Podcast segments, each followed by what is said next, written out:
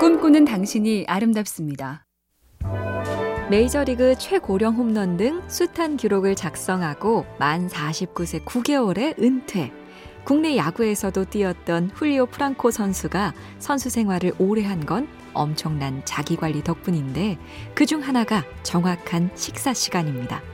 기상 직후에 단백질 보충용 달걀 흰자로 시작해서 여러 번 조금씩 먹는데 그 간격을 지키기 위해 자다가 중간에 일어나는 정도였다죠. 아, 이 자기 관리의 스승 프랑코 선수가 강조한 게 또 있었습니다. 언제나 마음가짐을 즐겁게 갖는 거. 그게 제일 중요하다.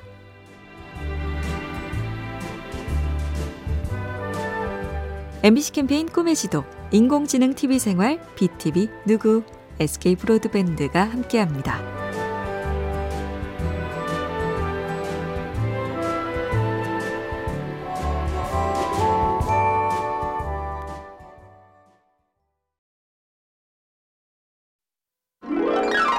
꿈꾸는 당신이 아름답습니다. 하루하루 일상생활 순탄하게 하기 시시한 듯 하지만 진짜 중요하면서도 쉽지 않은 꿈이죠. 프랑스 철학자 알랭 바디우는 이렇게 지적합니다. 우리의 일상생활에서 가장 조심해야 할 것은 사소한 감정을 어떻게 처리하느냐의 문제다. 쉽게 말해 자잘한 분노나 짜증, 걱정에 오늘 하루의 행복이 달린 셈인데요. 이게 정말 거슬릴 일일까를 따져보면서 남들은 어떨까 말고 이걸 꼭 물어보라죠. 예전에 나는 이런 일을 신경이나 썼던가? 나름 쿨했던 예전의 나를 기억해 두자고요. MBC 캠페인 꿈의 지도, 인공지능 TV 생활, BTV 누구, SK 브로드밴드가 함께합니다.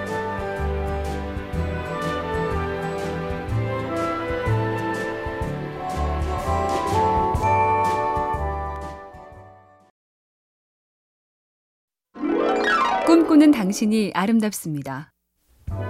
전혀 관계없는 걸 하면서 터무니없는 결과를 기대한다. 그걸 상징하는 이야기 한 토막인데요. 한 남자가 시장에 앉아 매운 고추를 쌓아놓고 눈물까지 줄줄 흘리며 먹고 있습니다. 사람들이 물었죠. 왜 그러는 거요? 그렇게 매운데 왜 계속 참고 먹는 거요? 남자가 말하죠. 혹시 단맛이 나는 고추가 나올지도 모르잖아요. 아, 매워.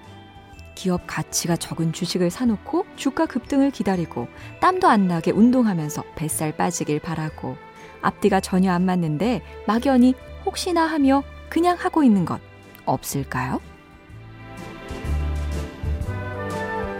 MBC 캠페인 꿈의 지도, 인공지능 TV 생활, BTV 누구, SK 브로드밴드가 함께합니다.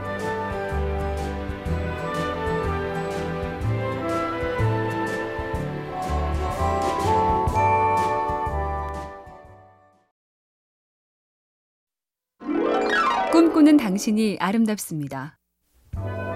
베르나르 베르베르의 웃음이라는 소설에 이런 구절이 나온다죠. 지그문트 프로이트는 뛰어난 유머 수집가였네. 그는 웃음을 내부의 압력을 조절하기 위한 안전벨트로 생각했어.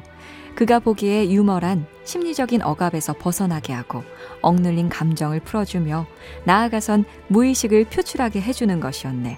그래서 주저없이 유머를 사용했지. 웃긴 말을 외워두려는 노력도 필요하겠지만 평상시 일상의 대화에서 농담을 섞으려는 태도와 습관, 요게 참 중요하다네요.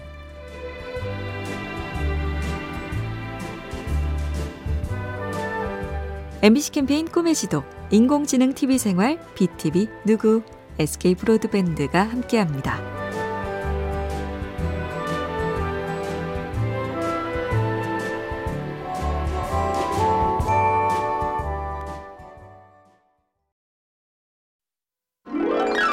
꿈꾸는 당신이 아름답습니다. 뇌물 같은 유혹에 넘어가지 말아야 할 이유로 공의휴라는 중국 노나라 정승 얘기가 있습니다. 공의휴는 생선을 참 좋아했고 그래서 생선 선물이 숱하게 들어왔지만 절대 안 받았죠. 누군가 그 이유를 묻자 이렇게 말합니다. 생선을 좋아하기 때문에 안 받는다.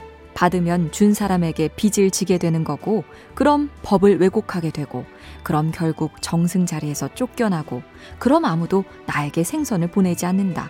생선 선물을 안 받고 정승을 해서 녹봉을 받으면 그 돈으로 생선을 사 먹을 수 있다.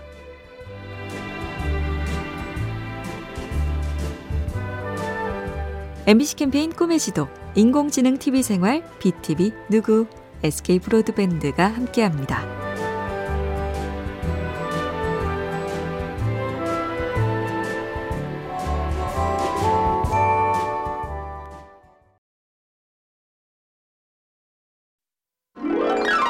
꿈꾸는 당신이 아름답습니다. 영화 이보다 더 좋을 순 없다에서 잭 니콜슨이 상대 여성에게 하는 명대사가 있죠. 당신 덕분에 더 좋은 사람이 되고 싶다는 생각이 듭니다. 일찍이 정신분석학자 칼 융도 이렇게 짚었죠. 두 개성의 만남은 두 화학물질의 결합과 같다. 반응이 이뤄지면 둘은 변화한다. 저 사람이 좋아하는 걸 하고 싫어하는 걸 참으면서 내가 싫어하는 것을 해보고 내가 좋아하는 것도 참아보는 것. 그걸 한쪽만이 아니라 양쪽 다 하는 게 정상적인 사랑 관계라는 얘기죠. 그 사람 덕에 새로 좋아하게 된 것 있으세요? MBC 캠페인 꿈의 지도, 인공지능 TV 생활, BTV 누구, SK 브로드밴드가 함께합니다.